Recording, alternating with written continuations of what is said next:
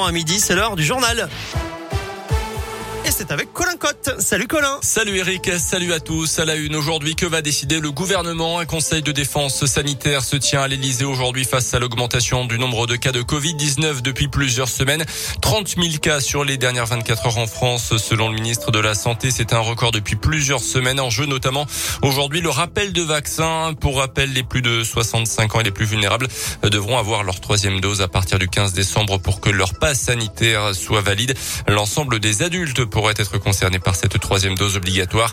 Le Conseil de défense pourrait également rendre à nouveau le masque obligatoire dans certains lieux clos notamment. Six mois de prison avec sursis et cinq ans d'interdiction de stade. Le jugement est tombé hier soir dans l'affaire du jet de bouteille d'eau lors du match qui opposait Lyon à Marseille dimanche soir en Ligue 1 de foot. Le suspect numéro un a été reconnu coupable après d'avoir lancé la bouteille en direction de Dimitri Payet. Le joueur marseillais avait reçu le projectile en pleine tête, ce qui avait entraîné l'arrêt du match après seulement quelques minutes. Face au juge, le prévenu est resté plutôt silencieux, s'excusant plusieurs fois, regrettant son geste et affirmant ne pas avoir voulu le toucher. Trois supporters lyonnais s'étaient également constitués partie civile au procès pour réclamer réparation.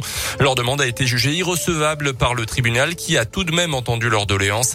Nawel était au stade dimanche soir à Lyon. Elle a tenu à témoigner. Les valeurs du respect, les valeurs de l'équipe collective. Aujourd'hui, les supporters, il faut que nous, on soit en fait les vitrines de ces valeurs-là. C'est à nous, spectateurs, de dire stop et de montrer aux autres que finalement on n'en veut plus de ça. Je veux dire, il y a une vraie communion dans le stade quand on est tous en train de chanter, euh, quand euh, on fait la hola. C'est toute l'image du foot en fait qui a été salie par un geste certes isolé, mais derrière avec des conséquences. Et c'est lui finalement qui s'est mis tout seul dans cette panade. Parce que quand on va dans un stade, on n'a pas l'idée d'aller jeter des projectiles sur les gens. On n'est pas là pour créer des actes de violence. L'affaire n'est pas totalement terminée puisque la Ligue de football professionnel doit encore rendre ses décisions concernant l'issue du match, mais aussi l'éventuelle responsabilité de l'OL.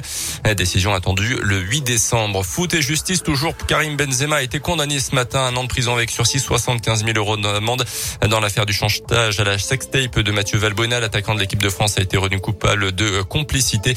Ses avocats ont annoncé à faire appel de cette décision. Dans la une deuxième caméra de vidéosurveillance détruite à la disqueuse le week-end dernier à Oyonnax le 17 octobre déjà.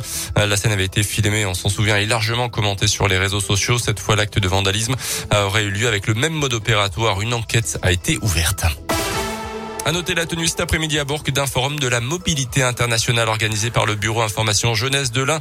Rendez-vous à partir de 14h et jusqu'à 16h30 à la Maison de la Culture et de la Citoyenneté. Puis en foot, Manchester City, PSG ce soir à 21h, cinquième journée de la phase de groupe de la Ligue des Champions.